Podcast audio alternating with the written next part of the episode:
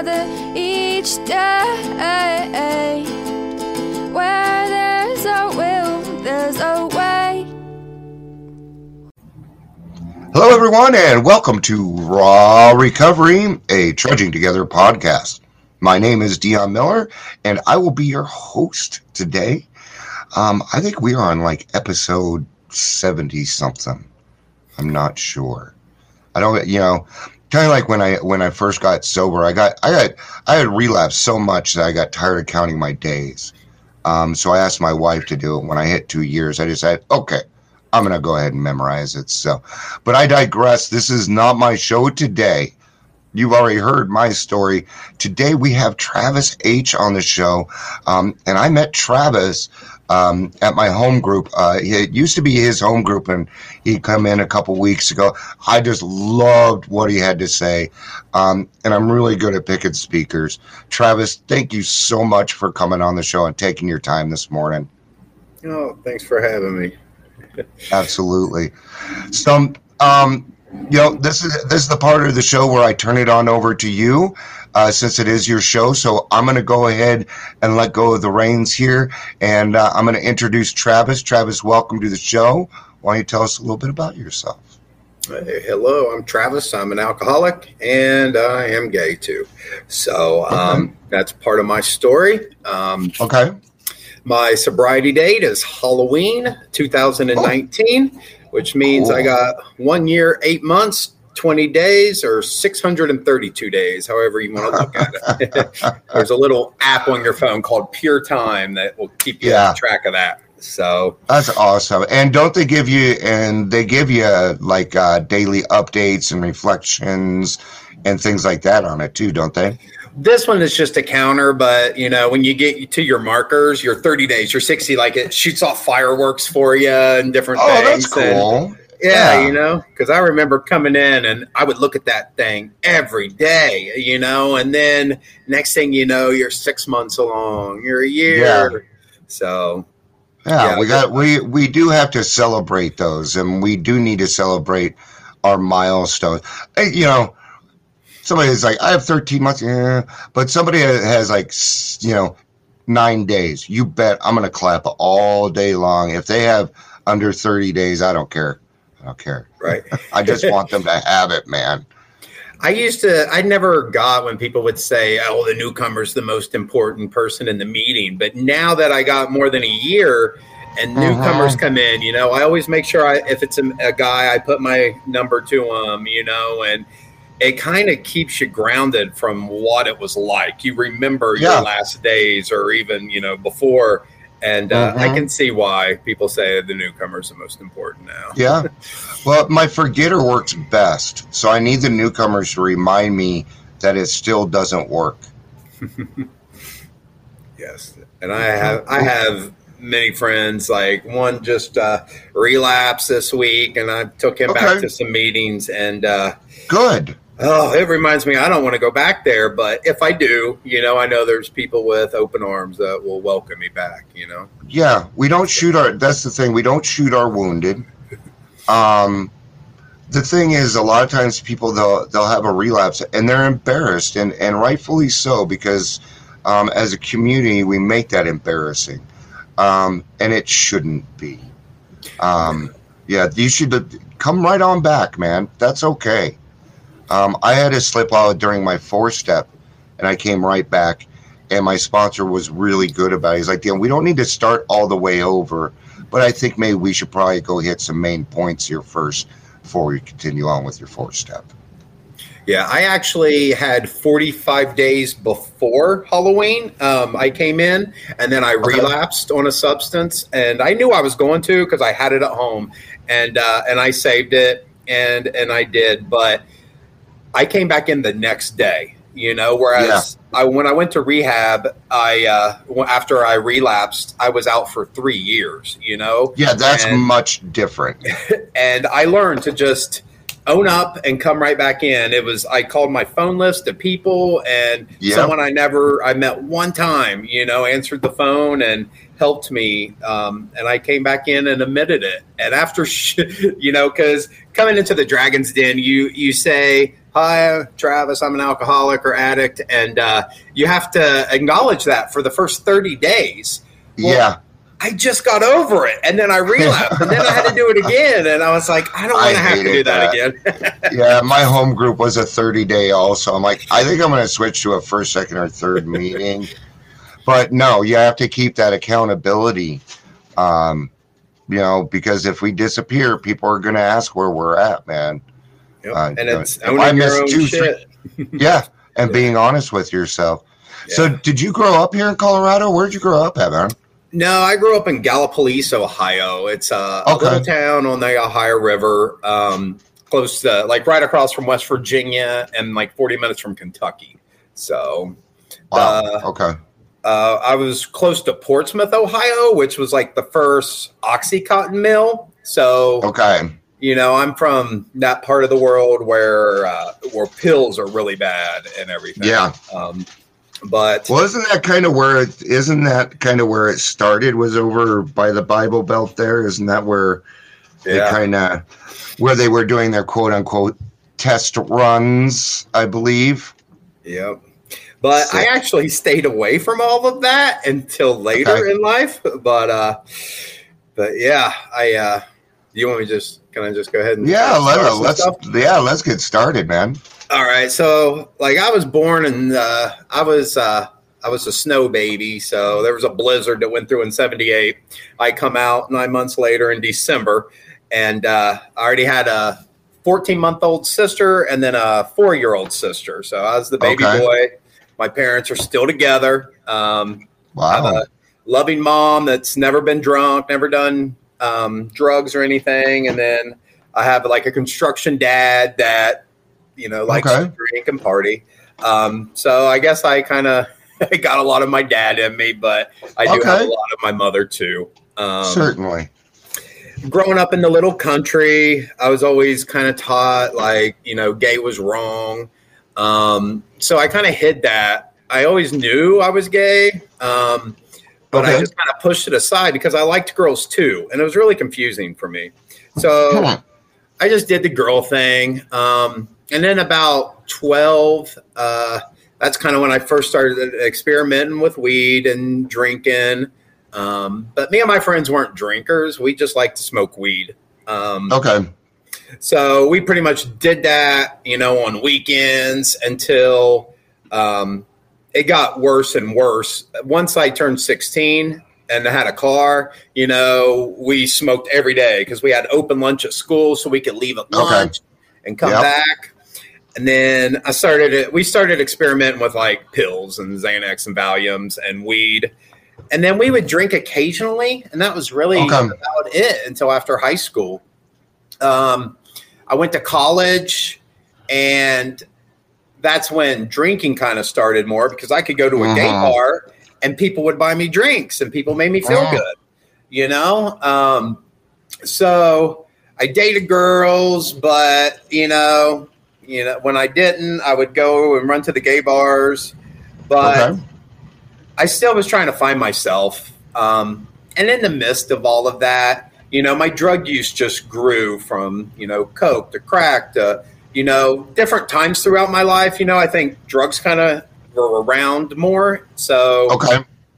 I, uh, I, after I graduated college, I moved to Kentucky. Um, I'm a funeral director and embalmer, and I went down there and Wow. I got on crack. My one of my best friends got me on that, and that was really hard to get off of. So Okay. my solution was let's just move away from it. So I moved back to Cincinnati, and I got off crack, but back on coke. But Mm. with coke, I wasn't getting evicted, so I didn't really Yeah, care. you were. um, Yeah, you were. I'm. I'm an elite coke user. so and by the time coke was there i was drinking you know because i was over Yeah. 21 and uh and i would go out drinking and i would uh you know i would drive two blocks to the bar because if i had to walk i'd stop and get crack so i would just drive drunk Okay. Uh, and that's a thought process of an addict right there. Yep. Yes. I, I understand. And we laugh because I understand that. I get that. and I did find this little quote, and it reminded me of probably that stage of my life. And it said, I knew I was an alcoholic by the way I felt sober. I like that. Mhm. And, uh, Absolutely. you know, I, I, I never loved myself. You know, I mean, Mhm. I had a mom and dad that loved me and everything, and they did the best they could, but Mhm. hiding that I was gay really kind of, you know, screwed me up a little bit um, inside. Mhm. And so that's what I'm still working on today is loving myself. Um, Okay.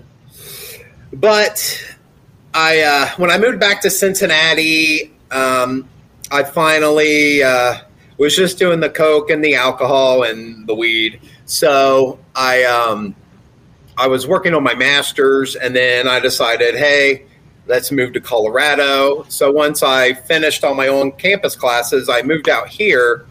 Couldn't Okay. get coke, so I was fine. I was just drinking every day, and then uh, then I found meth. Oh, well, meth stopped everything for me. I didn't need to drink. I didn't need to smoke weed, and I didn't need to go out. I just ended up just. wow.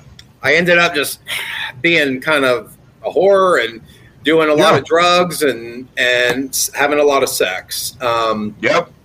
so right before I actually did come to Cincinnati or uh, to Colorado, that's when I, I came out to my mother first because I'm a mama's boy, and and I Mhm. told her I was gay. And uh, my mom's the sweetest lady in the world, but her words to me was, "I don't know. I wish you wouldn't have told me. I don't know why you choose that lifestyle, and you're going to die of AIDS." And that like killed me. Um, Ow. so. I didn't I didn't talk to my mom or my family for like a month, and my sister would Okay. call and check in on me. But then I got into Sure. meth, and I just kept diving down in. Um, then after I didn't, I thought I was unstoppable. I actually got HIV, and so then my world. I found out the Friday of Pride, and I lived right on Colfax, like right by all the all the Pride events, and Yeah. I just I called my dealer that I knew was positive and had a lot of questions for him and tried to find other HIV gentlemen to just have sex with over the weekend and I never left my apartment and I was just like in this funk, you know. Okay. Then my dog died. I had to put my dog down. I had for 14 years and you know Oh, my man. life just kept going down, you know? Yep. and uh, everybody's bottom is different. And Yeah. you, you might hear someone's story and be like, "Well, that was their bottom," but no, that wasn't my bottom yet. so, I um, after getting uh, fired from a job, I'd never been fired before. Got another job, got fired from it, Uh oh. and then the dog died, and I'm like, I got to change something in my life, or I'm going to die in this apartment. Yep. And by that time, meth wasn't doing anything for me, so I switched to heroin. And Oh. heroin got me depressed, where I wanted my life to change. Okay. And and I opened up with my parents. Um, I finally got back, you know, with my mom and dad and stuff. And um, but Okay. they did they didn't know anything. They just knew I've gotten fired. Um, and moms and dad said that they had helped me move back to to Ohio if I needed. And I said yes, please. And I was trying to find like some rehabs to go to. Um, Okay. but, you know, like I was losing my insurance and then going to Ohio, and I didn't know. I didn't know really anything about it, rehab. I didn't know anything about AA at the time or NA or anything. Okay. So I uh, we shipped my Jeep back, and I just left everything that didn't fit in my Jeep. Flew home, and uh, I remember my friend taking me, and she had actually gotten clean. She was the first one I did heroin with, but she drove me to the airport, and Okay. and I, I remember crying, like leaving. I felt like ashamed, like I didn't Yeah. make it. You know, like Yeah. I don't know. You I'm going. Back. Yeah. Yeah. And so my parents picked me up, and it was a three-hour drive from Cincinnati back home. Uh, and we got home at like midnight or something. And uh, Okay. I, my parents live in like 30 acres of woods, and I just remember like looking up at the stars and crying, like I made it home. You know, Yeah. I made it. So the next morning, I was laying there and I didn't feel good, and I dad helped me off the couch, and I was I had to go puke, and he was like, "Are you going to make it?" And I looked at him and I was like, "I'm withdrawing from heroin," and Yep. and he didn't have any idea what to do. Him and mom didn't. They didn't know I was on anything, and so Yeah. I didn't even know what withdrawals from heroin was because once I started it, I just did it and I didn't know. Yeah. And I called my friends and I was like, hey, I'm getting sick out here. And they're like, we haven't had any heroin. And I'm like, this is this is what happens when you get off heroin? They're like, Yeah. yeah. And I was like, well, hell, someone should have told me that one.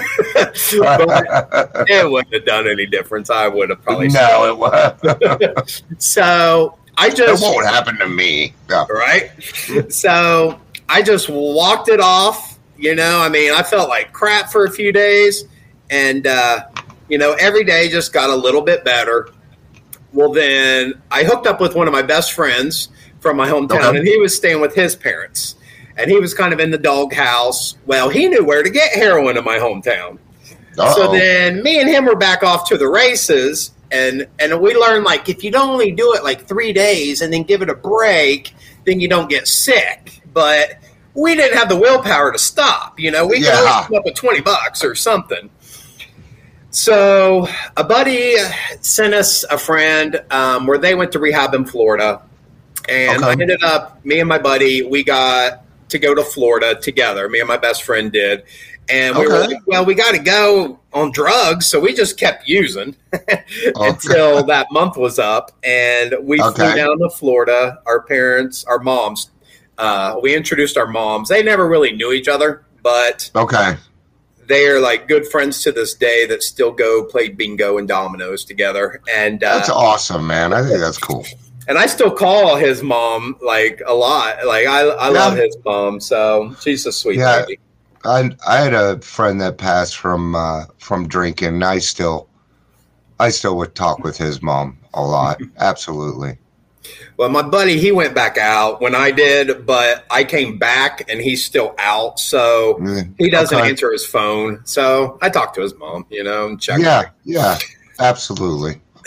so we went down to Florida, and uh, it was it was a great experience. That's when I I found we had to go to detox for eight days, Mhm. and then we went to the rehab, and Mhm. rehab was great. Like I told my buddy, hey, we're going to the beach, man, and they did. They took us intercoastal kayaking. They did all kinds of stuff, and and Mhm. the first day I was in rehab. Like after we had like I called it school, um, we would have to go to the rehab place and have classes all, excuse me, all day, and then Mhm. they would take us to meetings. And so my first AA meeting was a speaker meeting. And I went Okay. in and said I was an alcoholic. And I listened to the speaker and I heard we need sponsors. So I walked right up to him after the meeting and asked if he could be my sponsor. And he said yes. And uh, all the therapists and stuff are like, You've been here one day, and these other goons have been here for three weeks and they still don't have a sponsor. And I'm like, Well, th- and it's part of it. Like, we just got to do it, right? So so I met my sponsor Ben in an AA meeting and he Okay. told his story. Well then he came to my sober living and told how he was on drugs and different things and I'm like, "What? You said you were an alcoholic." And he's like, "I was in an AA room and you just respect the room you're in." That's right. And Yeah. so, you know, and so that taught me and I'll go I'll go to an AA room and say I'm an alcoholic. I can go to NA and say I'm an addict. I went to CA last night, you know? Yeah. And and some of my friends, they're like, "Well, I don't like AA," and I'm just like, they're like, "I said I'm an addict," and they d- didn't like that, and I'm like, "Well, just respect the room." But Yeah. I don't know. Maybe I got that memo and other people didn't. so, um, but yeah. So uh, let's see. So I got that sponsor, and we worked on the steps until I left. You know, after 30 days, I got my 30 day chip, and then. Mhm. I didn't want to go back to Ohio. So, you know, being around my dad and drinking and smoking weed, I thought I should stay away from him. Um, love him to death, but Mhm. you know. So I went to I flew to Salt Lake City and I went into a sober living. Okay. And because of like insurance stuff, I couldn't do the IOP I was hoping, but I went in sober living and I enjoyed that. Um, I was Mhm. out there for like seven months until I relapsed. I had moved into my own apartment and relapsed that day. Okay. Yeah. The same day my sponsor relapsed. I lived with my sponsor for like a week before my apartment opened up, and then he relapsed too. Uh Um, yeah, like out there in, in Salt Lake, I did a lot of CMA, and I even Okay. chaired. I chaired a meeting at the block, the homeless shelter down at the block, and uh. Yep.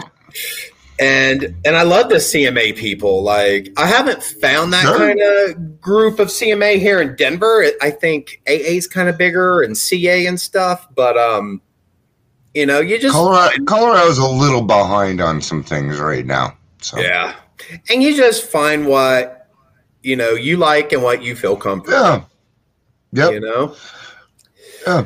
so um, so I, I kind of relapsed about 120 days in, and then. Okay. I was on a binge for three years, you know, and uh, Okay. I found it easier to come back to Colorado because I knew more people to get drugs from here. It was harder in Mhm. Salt Lake. So I packed up, moved here, and stayed with two friends. And I was there for like two years before I got a job.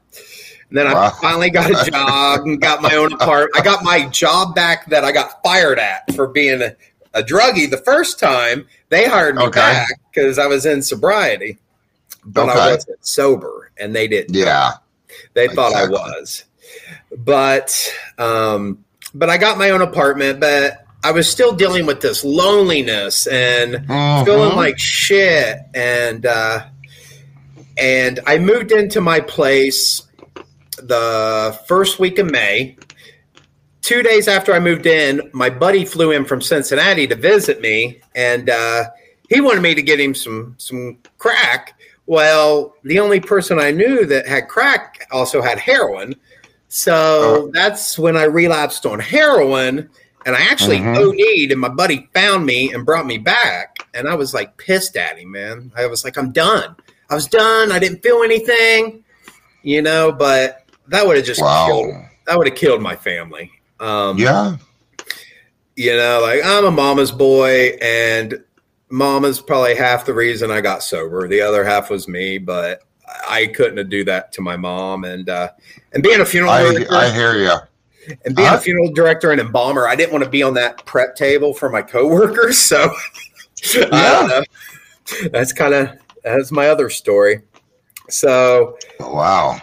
so I actually continued to use after he left um, because that was May, the first week of May, and then I used until you know 45 days before Halloween, whatever that was, and then I relapsed that Okay. once. So um, I remember the last day I used though, and Okay. I was back on the heroin because meth just wouldn't do anything.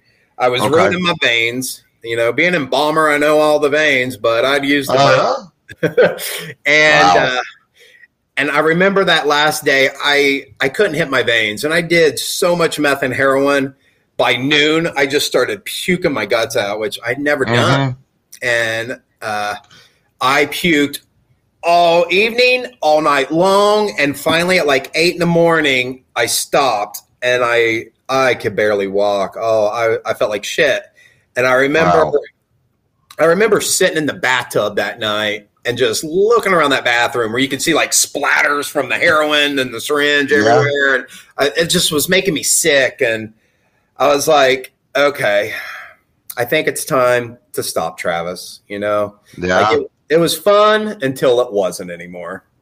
And I was like, all right, so, you know, I just moved into this apartment. I'm going to quit drugs just until this lease is over, at least, and give it a shot, you know, and see if I'll smile again, you know. And I had this little bit of hope left, you know, like Sure. not much, but just a little bit. Because Yeah. I had that taste of sobriety life and I was smiling again. I was happy again. Yeah. And, you know, it's like you come into the rooms and very soon people are like, "You sound like a different person." Um, yeah, doesn't take long. and I don't, I didn't see it. I'm like, I'm still the same person, whatever. But Yeah.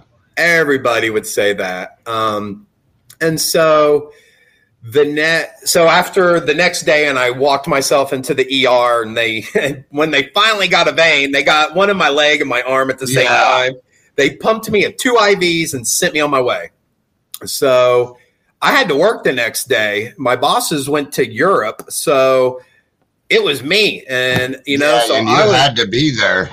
and I, so I was withdrawing from heroin and meth, working 40 hours a week. And uh, it was a struggle every morning. Um, you know, and oh, I, yeah. got, I got to work every day and Okay. I'd go to the Bill and Bob's at the cry or at the, the Dragon's Den at 5 Yeah, yeah. after work. And that meeting, I kept going. And after like a, there's a, there's a lady there, Linda, I loved, and she would be like, keep coming back. More will be revealed. And I was like, what the hell does that mean? Um, and you know, after, cryptic. yeah. so I remember like a week into it, and I, I mean, because I come in, heroin destroys my body, so I get Okay. scabs all over me, and I look like shit. Yeah.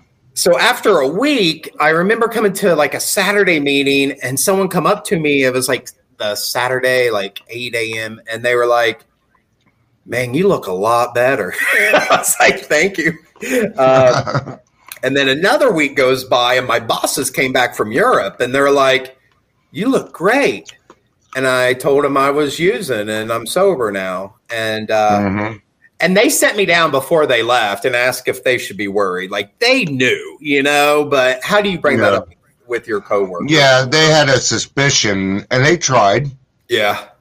But you know, you gotta want it. And uh and I finally wanted it. So I started going to the meetings at 5:30 every night, and then I found out there's a crack of dawn at 6:45. And to keep me out of trouble, I would go to bed at six o'clock. Like as soon as I got home from that meeting, uh, it was well 6:30. Yeah. I'd come home and I'd go to bed, and people were like, "What?" I'm like, "It keeps me out of trouble." I get it. I understand that. So I started waking up at like four in the morning because I go to bed so early. But Yeah. you know, it's peaceful and quiet. So I started going to the crack of dawn at six forty-five, and then I'd go to work, and then after work I'd go to another meeting, and then it got to be where I'd even go to another meeting after that, and I was doing like three meetings a day. Mhm. But but you know, my attention span is is kind of little, so I have to stay busy in early sobriety because I was afraid. You know, I spent all my time doing drugs before, so I had to fill that void, that time up. Yep. hmm Um, and then, so shortly after going to all those meetings and stuff, I met a girl at the Dragon's Den, and she invited me to Red Rocks Church. Hmm. And Yeah. uh, so I was like, okay, I need to find a higher power. Um, so I I was raised Christian, so I knew that there was a God. I mean, like that's who I worshipped. But when I started using when I was twelve, like I lived right through the woods from my church, and me and my friends would skip church, come over and smoke weed, and then go back and act like we never left. Yep. So whenever I pushed away my higher powers, when my life started going to shit at twelve. you know? Yep. Uh huh. So I started going to Red Rocks, and the preacher there is a, an addict, and and they have Mhm. recover on Friday nights, and every Sunday, I love the sermons. Like they'd make tears to my eyes, and uh, and I just kept going back, and I found my higher power really fast, and And I just- cool. I turned my life over, you know, because I wasn't running it good, but. I, I let God do it, and Yeah. you know, now I got off my Lexapro, which was for depression. You know, I don't have anxiety. I, you know, like I'm I'm a pretty happy guy. You know, I'm smiling, and uh, the only thing I was dealing with in early sobriety was loneliness. Um, I had a okay.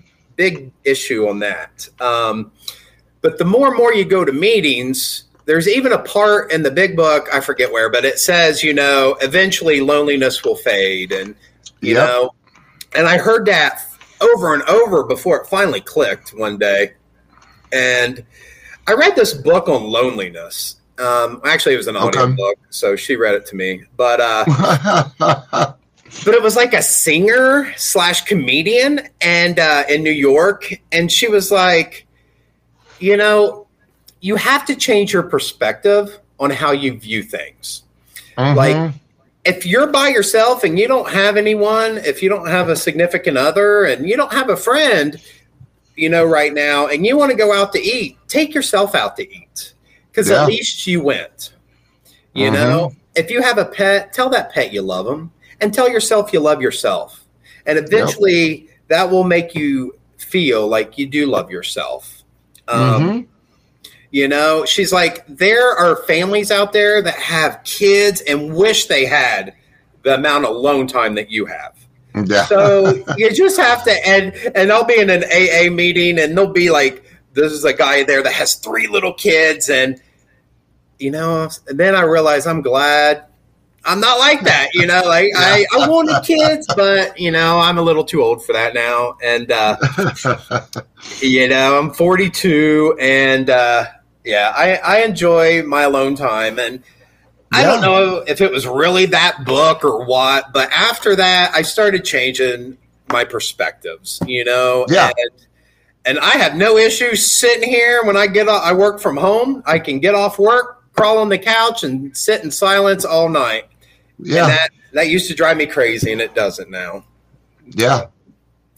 But you know, also when I first got sober, my sponsor wanted me to uh, write three things I'm grateful for, and Mhm. I started doing that with my mom, both my sisters, my grandma, and we would text each other.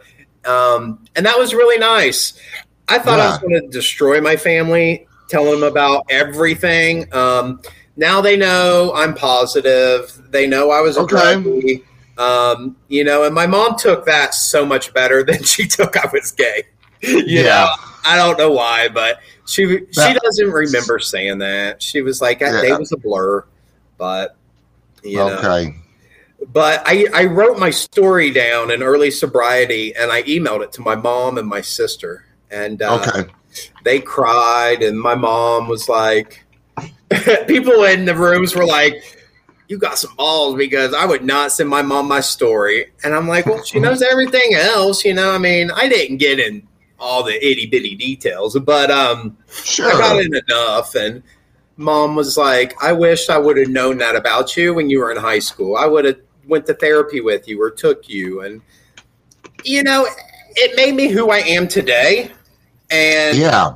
I hope, you know, someone hearing my story, it helps them, you know, because no matter, we think our stories are all unique and, you know, we're so different, but I was in a Zoom meeting one day and there was a guy in there and he actually was in the town next to mine at a college from a little town. HIV went back. Like it was like Oh. my story to a T almost. It was so crazy. Yeah. And, uh, you know, you hear what you want to hear and Mhm. you have to keep an open mind. Um, if if you go to a meeting in a negative thing and you don't want to go and stuff, you might not get much out of it. Um, Uh, yeah. but I uh, I try.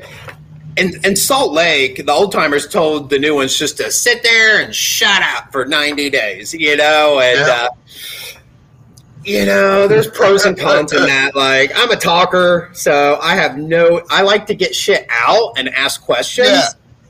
But I can see why some old timers were like, just sit there and shut up because you'll hear a lot and you'll you'll take in Yeah. probably quite a bit more. Uh, your your job is to listen, and that's your intention. Yeah, uh, but, but we could. Yeah, we used to be pretty uh, mean in AA. I, my first AA meeting was 1984. Yeah, it was. Uh, if you had less than 30 days, you didn't know anything, you, and that they would let you know that too. Yeah. Now it's now it's different. Let the newcomers talk. We know that they're going to babble for 15 minutes and whine and cry. let them, man. You did too. Yep. so, you know, that's how. But if, if they can't feel comfortable doing that, then they may not come back. Right. And, and the whole purpose is to get them to come back. And AA makes you learn to be comfortable in your own skin. You know, Yes. it, it, it, it, for those of us that don't know what it's like to be a damn adult, you know, it, it, it helps us. It helps us learn how to talk to people and communicate and not Mhm. argue and take criticism and um, suggestions. Yes. So, um, and then I found this other uh, this other quote I kind of like, which I'll say now is maybe the journey isn't so much about becoming anything. Maybe it's about unbecoming everything that isn't really you. So you can be who you were meant to be in the first place. And you know now I feel like I've got my own apartment back. Uh, you know, everything came back really fast for me. Um, Okay. You know, once I came back in, I got it. Well, I quit the job that fired me years ago and went to a different company to the other Okay. company that fired me. so, um, and then I went to the sister company of that, and I work online now. But I, I moved downtown in Denver, Okay. and um, I, I tell people I feel like I'm exactly where I should be. I'm just like Yeah. 20, 20 years behind. Yeah. But you know, but That's that's, okay. okay. Yeah. You know, I'm happy. I'm sober, and and I'm here for others. You know, um, hmm I'm not. I don't know. I've. Uh, I don't know. So I know, like the AA, they want you to do all the steps and have a sponsor and everything, and and I think you know that that should. Um, people should. My story, you know, I, I haven't done all my steps. I did them once, but then I haven't done them again, and I actually don't Mhm. have a sponsor right now. Um, the sponsor I had, I kind of quit, but I still call her all the time. You know, like Sure. I talked to her this morning, and um, and I have a lot of friends I've had to cut out, and that's where the loneliness comes from. But, sure. You know, my 5:30 group. Well, they met this morning at 10 o'clock. Like we meet on Saturdays and have breakfast, and you know, Okay. and and we all met on Zoom. And so the first time, everyone's like, "Oh my, you're taller." You're. I was like, "It's just it's different meeting people. But one of the girls, we had barbecue last night. We went. I took her to a CA meeting. She had never been, um, and you realize life can be fun. Um, when you 1st Mhm. come in the rooms, you think my life's over. I can't drink. yeah. I can't do drugs. And like the- life just sucks. Well, and life does suck. I mean, I've never, nobody comes in happy, joyous, and free, man. Uh, So I was always this happy little fat kid, and uh, and so once I did get rid of the drugs and come around, then I was smiling and I was happy again, you know. yeah. And a lot of people, some people, I don't know, they just were like, "How are you so happy?" And how, but I think that's just kind of me, you know. Well, that's who Um, you actually, yeah, that's who you actually are. You're usually an upbeat kind of a person, Yeah, and you become different when you throw a depressant in you. Happens to everybody. yeah, so, yeah, now, it, it- well, and I think you hit it. You became the person that you were supposed to be, but none of that, but you wouldn't be who you are today if none of that shit ever happened to you. Right. And and you know, and I had fun. I'm not gonna say doing drugs Sure. and everything was just shitty. Like it was a lot of fun for a while, but then it got to be where I was a person, I'm a social person. I always had to be out and about. And then I got to the last few years where I never left my apartment and that wasn't fun anymore, you know? Uh uh And I hear you, and I'm a social person also, and it's even affected me in my recovery. You know, I'm still working to it. You know, that's how I get. You know, that loneliness. I understand. that. I'm over five years sober. There's still some days I'm like, why do I feel lonely like this? You know, I'll go hit a meeting or something. It's just my mind trying to find that easier, softer way, man. Um, And I have to remind my new uh, my new brain cells. We don't party here anymore, man. We don't do that here. Yeah. And so in early sobriety, also they they tell people like if you don't believe in a god, like get a dog. It's God spelled backwards. So I was like, I wanted a dog because after my dog died, I was like, I always used to put off in my head, well, I can't go to rehab. I got a dog. Who's going to take care of the dog? You know, and the dog died, and I was like, well, I always thought I would die at 40. I don't know why. I just always said that. Yeah. And uh, I said, if I make it to 41, I'll get a dog. Well, I got sober Halloween of 19. I turned Okay. 41 December 14th of 2019. And the first Okay. week in January, I got a dog.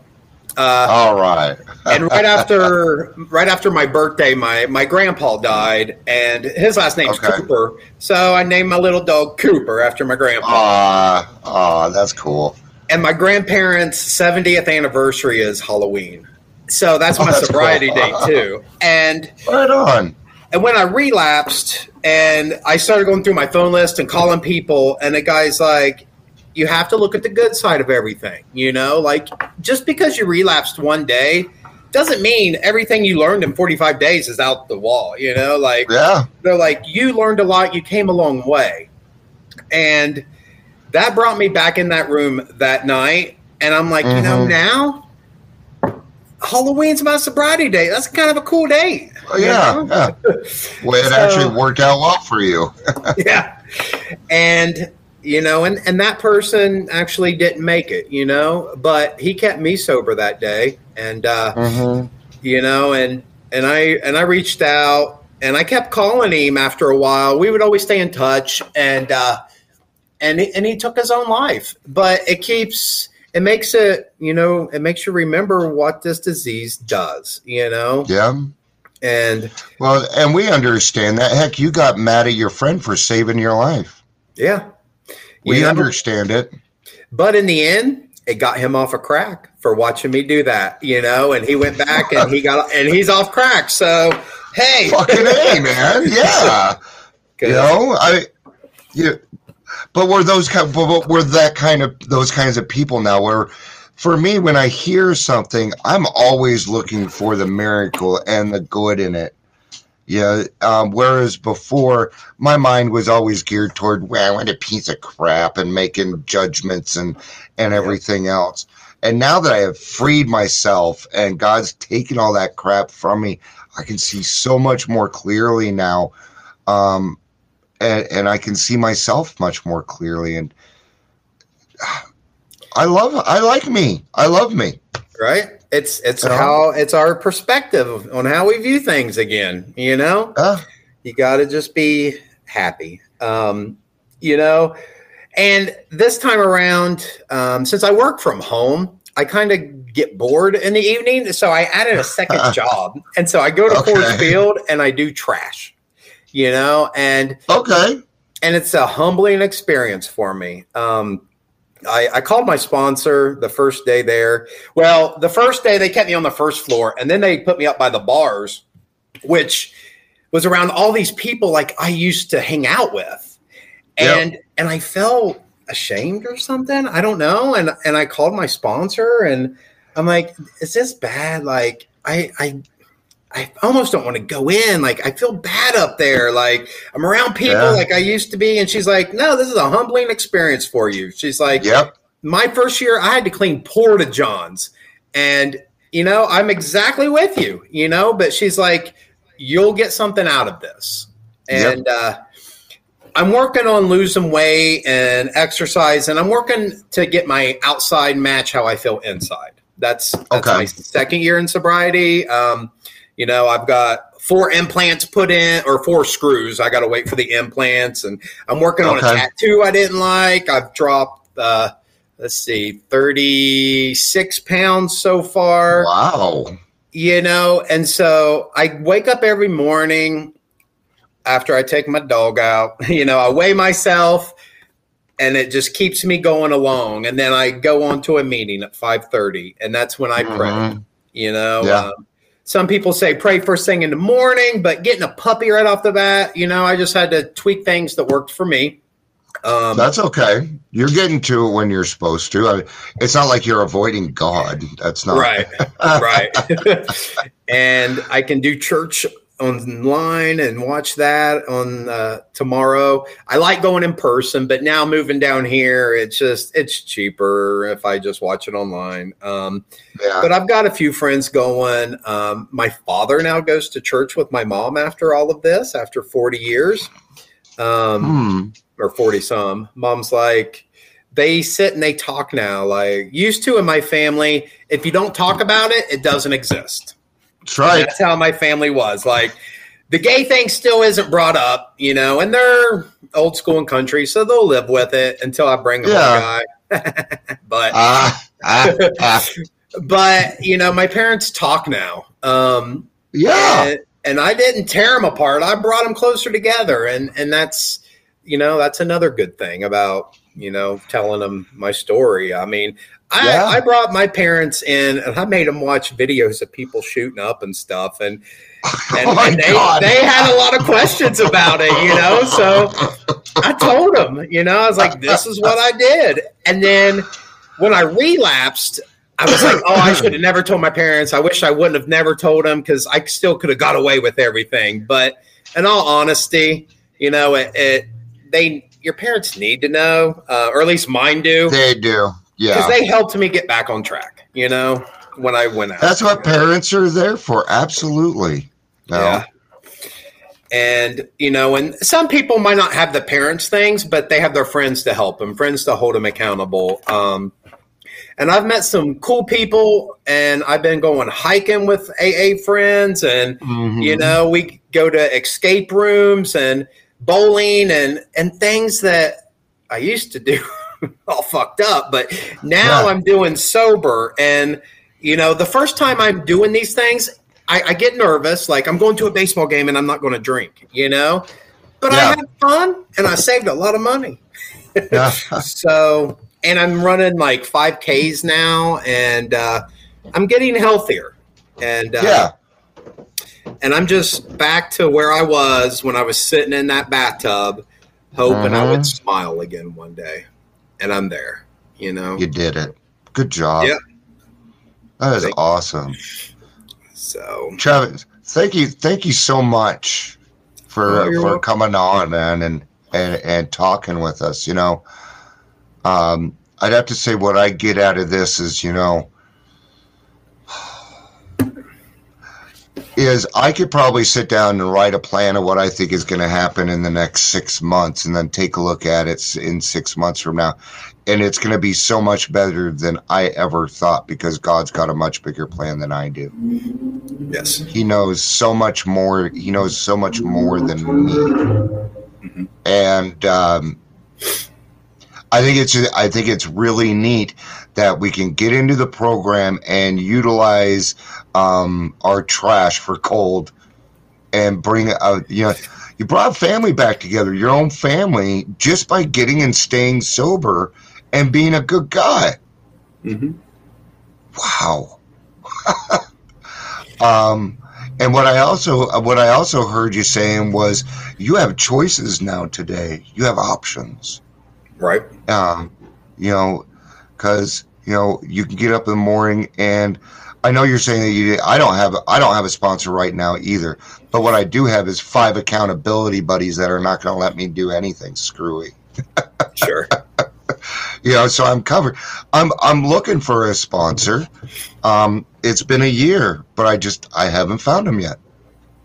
Right, um they got to have more sobriety than me and i got five years so you know um it is what it is and god will present that to me when when it's time Hey, I have a friend. I think you know she has about my amount of sobriety, and she has a sponsee that has like ten or twenty years or something. So you Oh, don't yeah. have to always look for someone that has more time than you. Anybody can help. So, oh and i and i believe in in uh, quality over quantity sure absolutely but you know, you um, do what works for you, and you know Yeah. what will work for you. So yeah well i'll know when i meet them yeah. Um, at the same time, we don't use that as an excuse to avoid doing the work. You know, Mhm. I still go to therapy. I have closed mouth friends that keep me where I'm supposed to be. I do my meetings. I do what I'm supposed to be doing. Yeah. You know, and I love this life. I love it. Oh, Yep. And now there's, I don't know if you know, have heard about this one, but for everyone out there that's in Denver listening to this, there is, um, it might not be for everybody, but there's a, a sober bar. It's the America's first sober bar, and it's called Awake, and it's by the Broncos Yeah. field.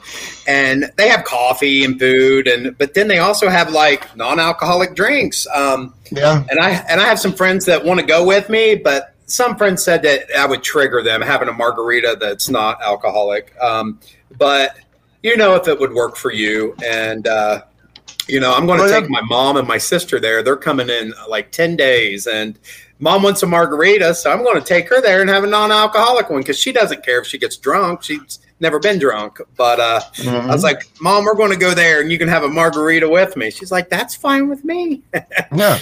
But Um, for some people, it's okay. For they, and and this is a great example. When I got sober the first time at 19, and you know I'd gotten 12 years sobriety, but in that when I was about five six years sober, um, I started going dancing at the Deadbeat Club. And well, I'd never been in the bars, so that didn't. It was no biggie for me yeah. didn't affect me at all. Now it would be different. So it really depends on who you are, you know. Yeah. Um, what I really appreciate is that there's diversity in recovery. Um, I love AA. I'll be in AA for the rest of my life, and I, I want to be. But AA is not the only way to get sober, man. No way. Right. No. Yeah. It's just another. It's just another plan of action. There's, you know, you can go to church. There's celebrate recovery. There's a lot of different pathways, man, and I I support all those different pathways myself. I, yeah. There's even um, right here close to my house. I found out. I always heard about it, but I didn't know what it was. But there's the Phoenix, and it's a sober gym. If you have 48 Mhm. hours sobriety, and you can go yoga, meditation, rock climbing. They have. I've done the yoga and meditation, and that's all I've done so far. But um, you know, I need to. I was looking Yeah. at for classes this morning, but I might Yeah. try to do that and they tomorrow morning. they have gyms all across the country. yeah. Um, but they're actually it's funny because they're actually a block away from the Phoenix Concept, so which is a uh, halfway house for recovering alcohol for homeless alcoholics. Yes, So- I used to. There was a meeting I would go to there. Um, Long time ago. I found a HA meeting on a Friday night. I found, and they don't have any meetings since COVID. So, um, yeah. yeah, I want like- to get I want to get back down there. I was the fifth person to go through that program. okay. And the guys like lived upstairs. Is that the same place? I'm Oh, it about? was. Oh, yeah. This was Okay. in nineteen, and this was in nineteen eighty nine. It wasn't run by the government. Um, Okay. We we made plaques and piggy banks and took donations. We ate beans for every meal. Um, our coffee was donated by Boyers, who was whatever fell on the floor at the warehouse. I know because I ended up working at Boyers and doing that part. um, but the Phoenix concept was the ultimate sober living at one point. I'm not saying it doesn't have uh, its it what it's now isn't good because it is, but it used to be even better. And I'm actually working on a sober living in Oklahoma right now that's more community oriented, giving the sober living will be giving back to the community that, Okay. by bringing in more jobs and and and just more stuff. So, um, but, so- but yeah, but what we're saying, guys, is whatever your passion is, you can find it in recovery. I don't care what it. I don't care if it's shoveling dirt. You you'll find somebody else in recovery that loves to do what you do. Um, or you'll find out what you like to do once you get clean. Because some people don't know they were using drugs so much. You know. yeah, yeah. So, I but- I had a big fear of going back and playing music because I'm a drummer, and I sat down and no, no problems, man. No, music. I love I music, and that's Yeah. my meditation. Oh, I love music. Yep. All right, let's. Um, do you have anything, any uh, words of wisdom you'd like to pass on? Um, it works. It really does. It does. Nice and simple. Yeah, the the best things are simple. So, All right, everybody. Thank you for being here and for being a part of. Um, yeah, it's very important that we that we tell our stories and that we're honest about who we are with ourselves. And I think from this, what we can figure, what we can take from it is if you want to learn how to love other people, learn how to love yourself first. And then it's just going to come naturally. Thank you guys for being here. This has been Raw Recovery with Dion Miller. I love you guys. You know I do. Peace out and have a day.